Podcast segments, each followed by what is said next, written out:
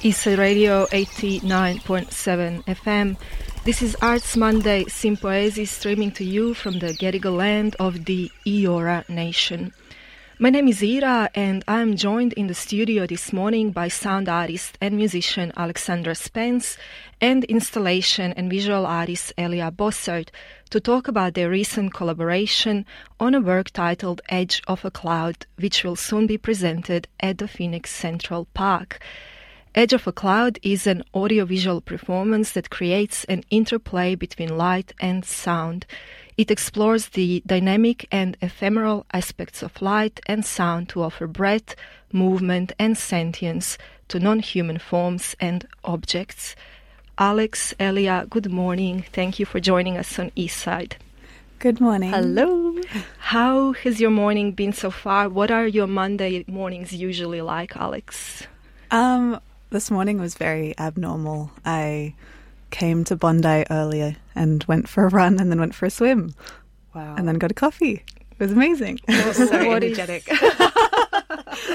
what is the ocean like this morning? it's cold.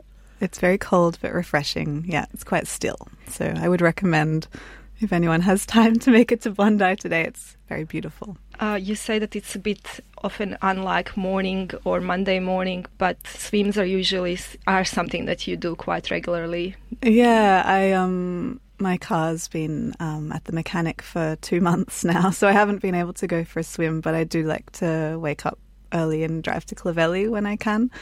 Um, otherwise, I really like early mornings, so I do generally wake up early and try and often read theory or something. Actually, um, sneak in some hours before I have to do other work. Mm. What about you, Elia? Any swims this morning? I wish. Uh, no, Mondays are very um, kind of a boring sort of morning in the sense of just getting up early, having two coffees, and then getting straight into the emails.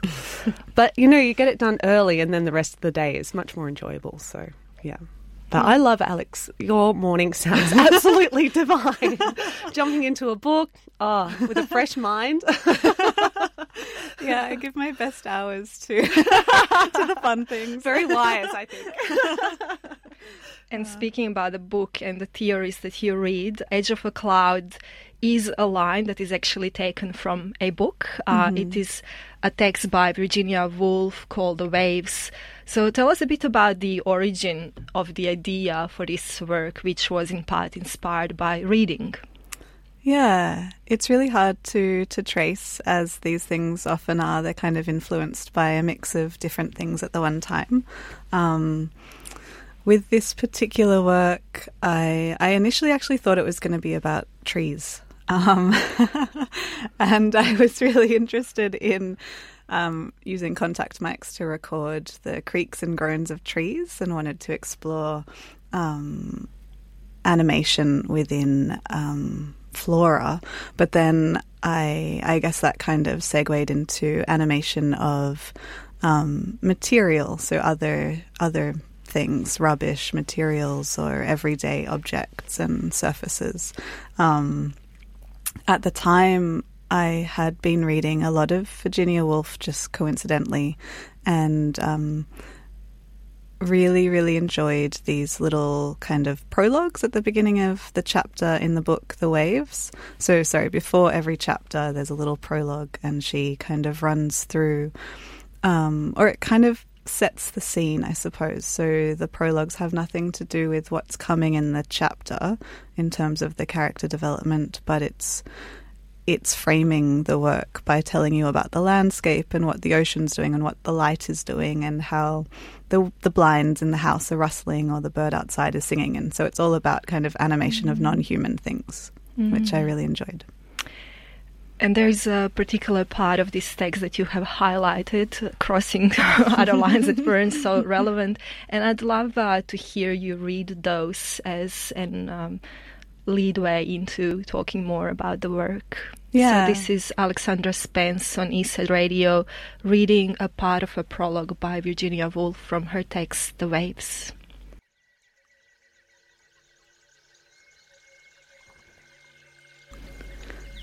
Edge of a cloud, slice of light, quivering blue, crisped in the sun. rustled stiffly, paused in their song glutted with sound. Far hum in the distance, tremor of fine wings. River water held the reeds. The waves massed themselves, curved their backs and crashed, left pools inland. Blue waves, green waves, a faint black rim marked with red clefts, now sang a strain or two together, and were suddenly silent. The light touched something green, lump of emerald, a cave of pure green, stitched white table, fine gold wires, flowers green veined and quivering, pealing a faint carillon. Concussion of the waves breaking fell with muffled thuds. Mm. So you selected this particular short sentences, phrases. What Yeah. was this selection based on? So to read a little bit, I've got the the actual text in front of me. Um, so I started with edge of a cloud, but the full sentence is: the sun no longer stood in the middle of the sky. Its light slanted, falling obliquely. Here it caught on the edge of a cloud, and burnt it into a slice of light. So I was um, going through the text and um, highlighting all the sections that referred to light, color, or sound. Mm. And you then use them as an inspiration for creation of sound. Is that how it worked? Mm, loosely, I guess. I don't. Uh, maybe not so. Um, so obviously, I guess I was just more inspired by the way that it was animating things and took inspiration Mm. from that. Um, and the work also, I suppose, became quite influenced by um, ocean themes. Yeah. Um, but I actually really like also the way that this text kind of matches up with a section of Vibrant Matter by Jane Bennett. There's a bit, um, if it's okay to read another section, Yeah. um, there's a bit where Jane Bennett, who wrote this book, Vibrant Matter, talks about objects that she sees lying on the side of the street. She says, On a sunny Tuesday morning, in the grate over the storm drain, there was one large men's black plastic work glove, one dense mat of oak pollen, one unblemished dead rat, one white plastic bottle cap, one smooth stick of wood. So I suppose I enjoy this kind of like listing things as Mm. well, and the way uh, Jane Bennett talks about this a lot, how these this kind of random and banal selection of things all together can offer something new as a whole. Mm. At the time of developing this piece early on, you were also interested in waste and the litter. So, what is the connection that you see between this understanding of objects around us, non organic world around us, is having agency, and the way that we waste and litter? Uh, yeah, this is something that Jane Bennett also kind of speaks to that I think I took a lot of influence from is just that if we consider things as having more agency, we start to treat them differently, I Mhm. feel. Um, and I think of sound in a similar way, the way the way that sound can animate objects through resonance and vibration kind of allows us to perceive these objects in different ways. Mhm. Um, and extending to, to waste matter, maybe that means that we actually, you know, reuse or recycle or dispose of things Mm. um, rather than just discarding and, and not thinking any further about it. Mm. And is this reuse and recycling something that you employ in the way that you produce sound by using these objects that maybe would be waste material as material to produce sound from? I have done, yeah. There was, um, I mean, in this piece, there's a piece of perspex that I got from reverse garbage. I went and bought a few pieces of plastic perspex, and that's being used as an instrument with transducers attached to it, and also some sticks of bamboo that were, um, well, they're not exactly rubbish, but they came from Bunnings. I think they're kind of like a gardening tool to keep your flowers straight, that kind of thing. Yeah. And Elia, how early on in this process were you contacted by Alex as collaborator and was the light element of the work from very beginning clear to you, Alex, that this is something that you want to include as well? Yeah, yeah, it was. I um I really wanted to create I think I get frustrated a little bit by the way that sound performance is often presented or music performance is presented without as much thought about the overall esthetics Mhm. Um, like often as a musician, you're performing and someone just randomly turns up and starts projecting visuals behind you that you haven't seen before and they've never heard your work before. And so I just think that sometimes there's not as much thought put into the overall performance as much. And so yeah, I was really keen to work with lighting as a, as a major element. And Elia was yeah came to mind kind of immediately. Yeah, light was definitely right from the beginning. And um, I mean, the theatre space that this piece was originally planned for as well had particular, I guess, limitations in terms of what we could bring onto the stage visually. And for me, it was a bit of a challenge in terms of thinking about light as an installation because I work with three dimensional space and objects. And so trying to think of light not as a light source that highlights something visually, but can become something dimensional in itself. So thinking of light as an object. Um, and so from the very beginning, that was, I guess, where we started. But Alex was developing the the sound work when I came in, and so it was, I would say, a lot of back and forth. Actually, the first time that we um, went into the development together, Alex had all of these uh, objects and instruments set up in the theatre and just took me through everything. And it was really fun. I felt like I became like an experimental percussionist for the day, um, a bit childlike, just wanting to touch everything and hit things and understand how transducers and contact microphones work. And uh, it was really playful. It was just yeah, and even just picking up the objects like a cymbal that was hanging there and um, you know, turning it in the light and seeing how it reflected and already at the beginning considering the objects that Alex is using as instruments, as sound sources, as uh, also part of the visual sculpture, I suppose. Yeah. And um, the perspex, the way that Alex uses the perspex as an instrument is very uh, it, it's very beautiful because when it moves, the perspex bends and creates this curve which catches the light, and the light splays out onto the room, um, onto the ceiling. And so, just using, trying to find those sort of connections between the visual, um, I don't know, those those little like sort of sparkling surprise moments visually um, Mm. with what was a surprise in the sound as well. I mean, Mm. I've never seen Perspex played, let alone like that. it was very calming. so for me, I really wanted to try. I- I was responding to what Alex was inventing um, throughout this process as well, how to use light as a structure really that responded to the sounds that were being produced. And then Mm. gradually, as the composition developed, we, uh, I guess, cemented the piece more um, formally. Yeah. Mm.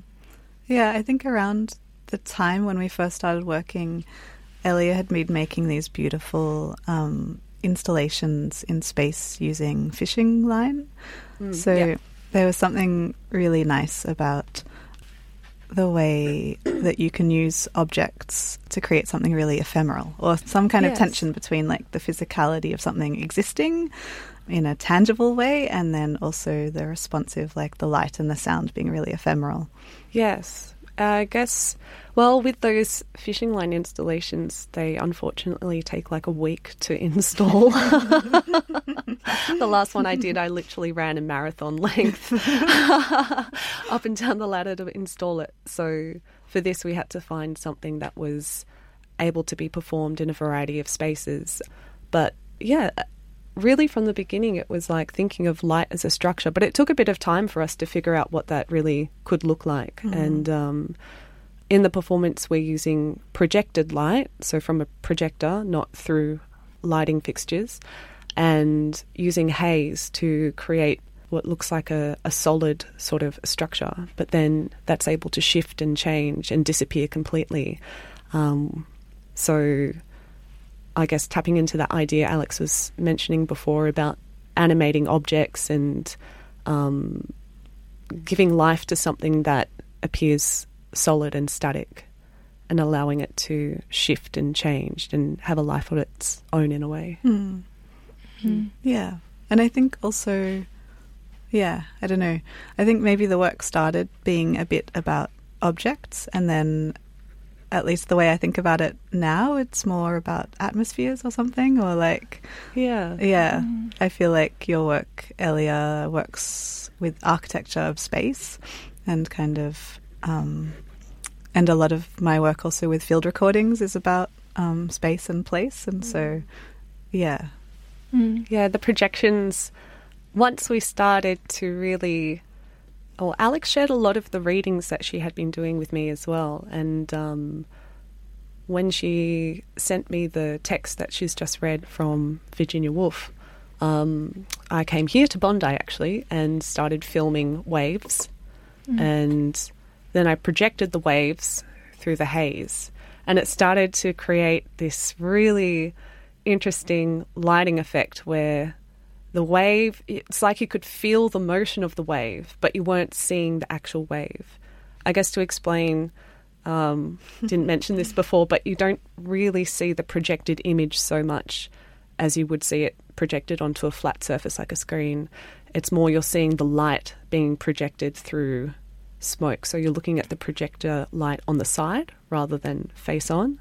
And so when a wave rushes through the projector, it's like this light is falling from above and then sort of splaying out and scattering into darkness again. And then there's the repeated motion of that um, as waves do repeat themselves, but never the same. And so that was again just a nice little tie into um, this idea of like structure, but then like the organicness within mm. a form. Yeah. Mm. When you speak about atmosphere, what will uh, be the mode of experiencing this work for the listener or the viewer or the receiver of the work? How are you gonna design the space so this atmosphere is really felt? Yeah, I think I think it's really important for me to create a focused space, just thinking about the, the sound and the listening aspect, something that you can sit in and yeah that, that is quite meditative and comfortable to be in and finding a way to work with this space that's quite unusual and very beautiful um, but to make it also inviting and comfortable and yeah mm. is there a sense at all of an underwater kind of feeling of listening that you may be looking into? Because you were at one point speaking about this idea of sound as touch, as a form of touch, which is the way that we listen underwater. Um, mm-hmm. Um, and it is the first experience of listening that we have as babies as well, as mm-hmm. unborn. Yeah, yeah, that's interesting. I think sometimes these different, like you just touched on this piece of writing that I did for um, ADSR zine uh, that Elia and James Hazel put together. And um, it was a bit of writing that I wrote during lockdown, I believe, when I was thinking a lot about sound as a connective force and um, as sound as vibration and how that can like physically touch our bodies in a time when we weren't really able to touch each other um, and yeah, apparently sound is one of the first faculties that develops when we're in the womb, and we hear sound through the the fluid, and it um, the mother's voice travels down her bones basically through the spinal cord and to the womb. Um, so we're hearing sound through vibration, and that's also when we're swimming, we hear through vibration of the cochlea. So I think that's that's been something I've thought of. It's not been something I've directly thought of in relation to this work, but I think these things always influence each other in a funny way, even if it's not clear to the person. And sometimes these things are more clear to the audience than they are to the person making the work, I think. Mm-hmm. Um, there are some field recordings in the work that are recorded using hydrophones of watery spaces. So there definitely is, like, that's a very, uh, yes, obvious way of hearing underwater. There are literal underwater recordings in the work. Mm. I feel there's also a sense of. Um, I hope I can say this. Mm. it doesn't reveal too much, but um, Alex does read some text in the performance, mm-hmm. similar to the text that you just read aloud before. And so, for me, I feel like that's a bit like when you're listening to a story and you just your mind goes into that dreamlike place of being mm. taken into another environment. Um, yeah, it's a very beautiful part of the piece. Mm. The reason why I asked the question about design of the space for the audience in the way that we will perceive the work is because I overheard you speaking, and I don't know if I can mention that um, about the particular way of sitting or being positioned in the space and contemplations and conversations the two of you had in considering what would be the best way for the audience to experience the work, whether standing, sitting, or in a particular physical position. well, we're still in development, um, but we have considered. Well, Phoenix is such a. It is such a particular um, arrangement of space, and it's really like what we were really attracted to with Phoenix was how intimate it can feel in that space because the audience is surrounding the stage area. And so that's definitely an aspect that we want to enhance is how to create that sense of intimacy and being within the sound and then with the projections also um, being within the within the visual space as well. Um, and well, let's just say we're going to try and see if we can make it a very grounded performance. Mm. A very cozy, comfortable yeah. listening, viewing experience. I think there's also something really interesting with Phoenix where you walk down yes. into the space, right? Yeah. Which is kind of, could be a kind of submerging. Ah, yeah. I love that. yes, totally. So we are talking about uh, Phoenix Central Park, which is the venue where Edge of a Cloud will be presented end of November this year. 28th 28. of November.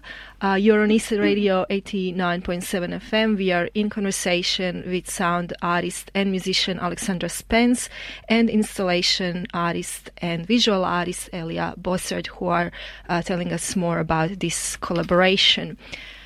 One of the quotes, Alex, that you are inspired by, talking about many texts that uh, you read on your Monday mornings, uh, is uh, by David Abram. And he says, If we speak of things as inert or inanimate objects, we deny their ability to actively engage and interact with us.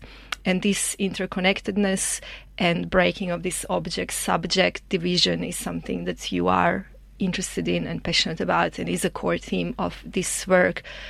And then I'm curious, given that you are playing and sonifying objects and you at the same time want to speak about their own agency, I wonder whether you ever feel or experience that at the same time as you play them, they play you? yeah, I mean, I think definitely with the perspex piece because it's such a um, so yeah, to explain a little bit, it's a it's a piece of perspex that's about the length of my arm span, and um, it's got two transducers attached to it, so they're sending sound into the plastic. And it's quite a physical thing to play because it's it makes me stretch my arms out all the way, and and to move it, I have to kind of like almost flap. Very gentle flap. um, but with that one, it's definitely like I'm really listening intently, like the way that it moves. So I've got two different sounds being sent to each speaker. And when they travel through the material, they connect in certain places along the material and the, the sound changes according to how they're connecting with each other, these two different tones.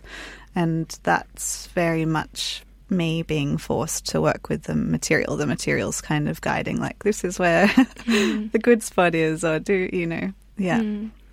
So, given that you're mentioning attentive listening, uh, is the the work composed or improvised or combination of the two? Yeah, it's kind of, I guess, a combination of the two. Maybe more composed than improvised. It's definitely structured.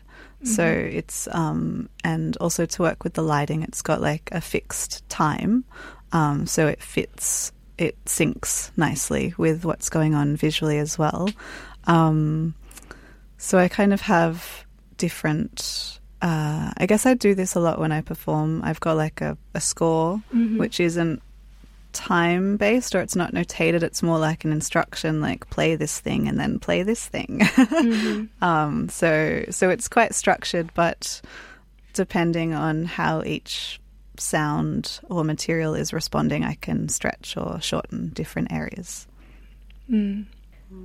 And what are some of the other objects that you're working with beside the ones that you have mentioned so far? Um, yeah, so for this one, there's perspex, some pieces of bamboo sticks, tuning forks, which have become kind of a staple for me, uh, and some rocks.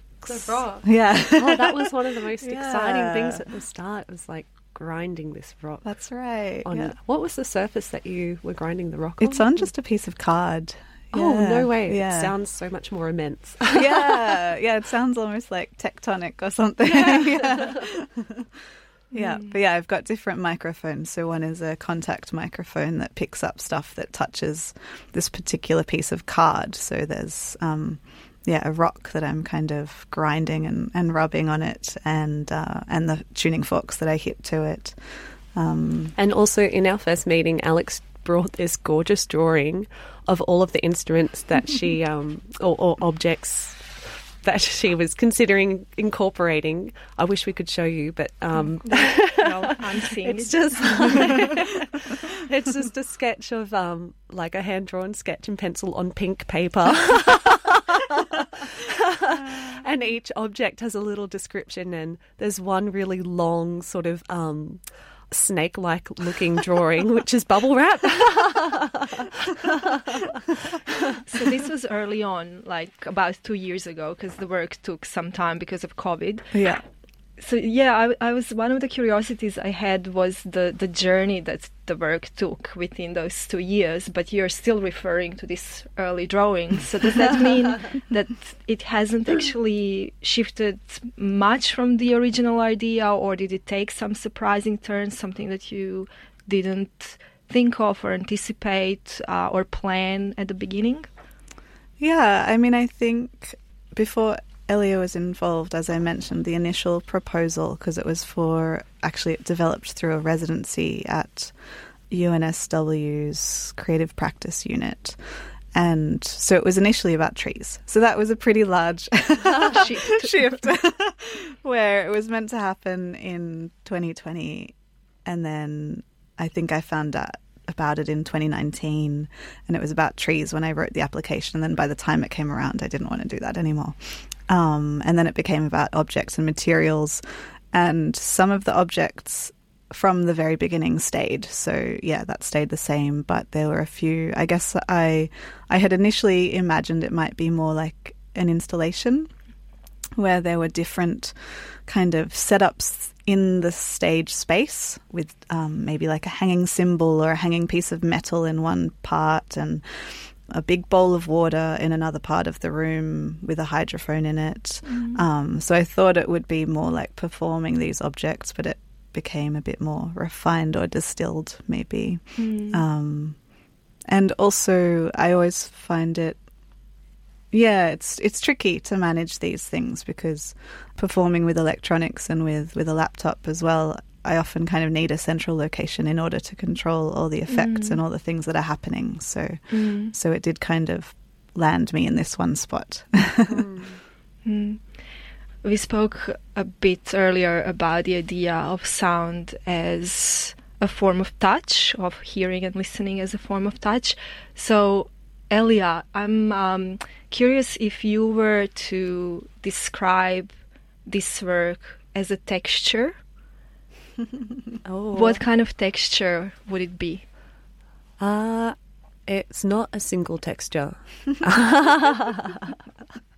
Um, no, I'm thinking to explain my thought is that we coming back to this idea of like structure and uh, organic shapes and um, the piece ended up being split into two halves in a way, like broadly, um, the structure of the piece. And the first part of the piece is very much thinking about the hard structures, the constructions, human structures, built environments, and in terms of space, is thinking about like walls, ceilings, floors.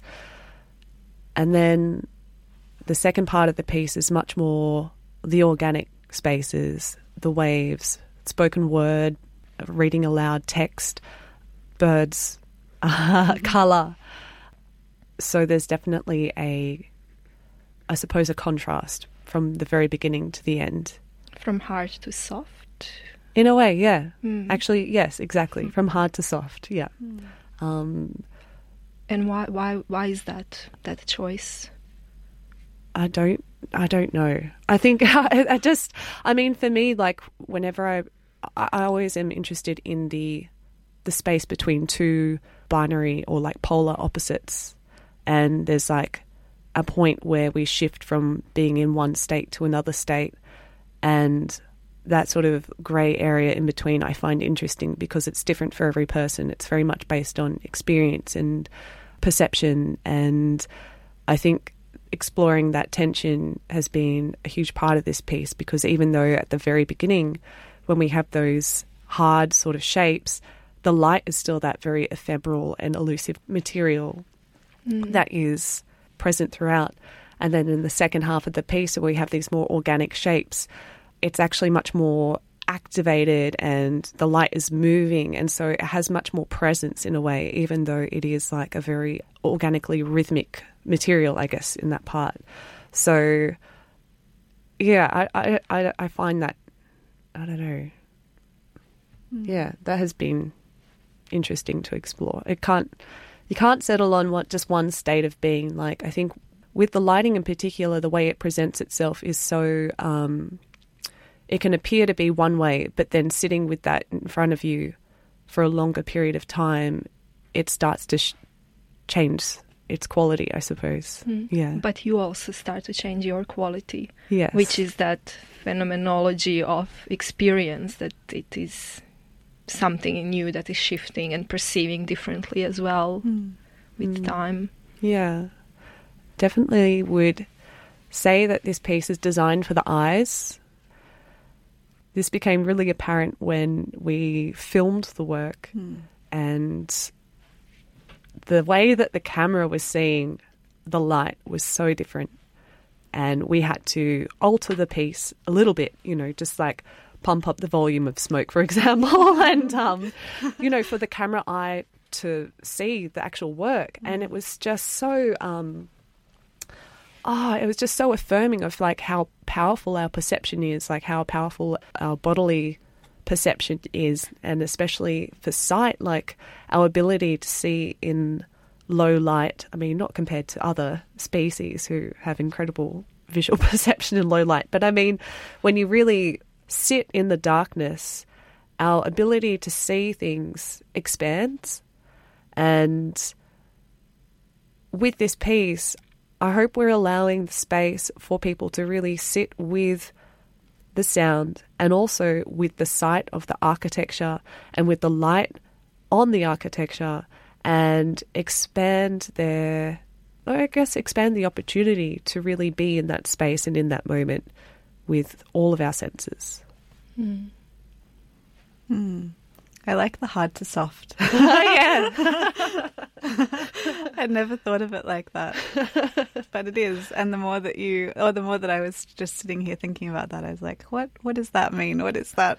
Like maybe it's like encountering the object and then mm. like dissolving into it or something. Mm. Or some kind of like, you know, friction at the beginning, but then by the end hopefully you're mm. you're a bit more unified with what's going on in the space. Mm. Yeah, which which is what I um, was referring to when I thought about you shifting as well as a perceiver and that dissolving sounds really nice that you kind of dissolve into the work and the boundary between you and the work kind of dissolves as well so it's also like going again underwater and sinking deeper into the work Mm. in a way like diving into it as well Mhm.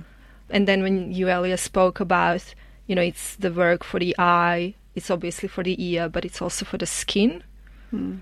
you know that kind of felt again texture of the Mm. work Even Mm. feeling sound, Mm. sound waves on your skin. Mhm. Yeah.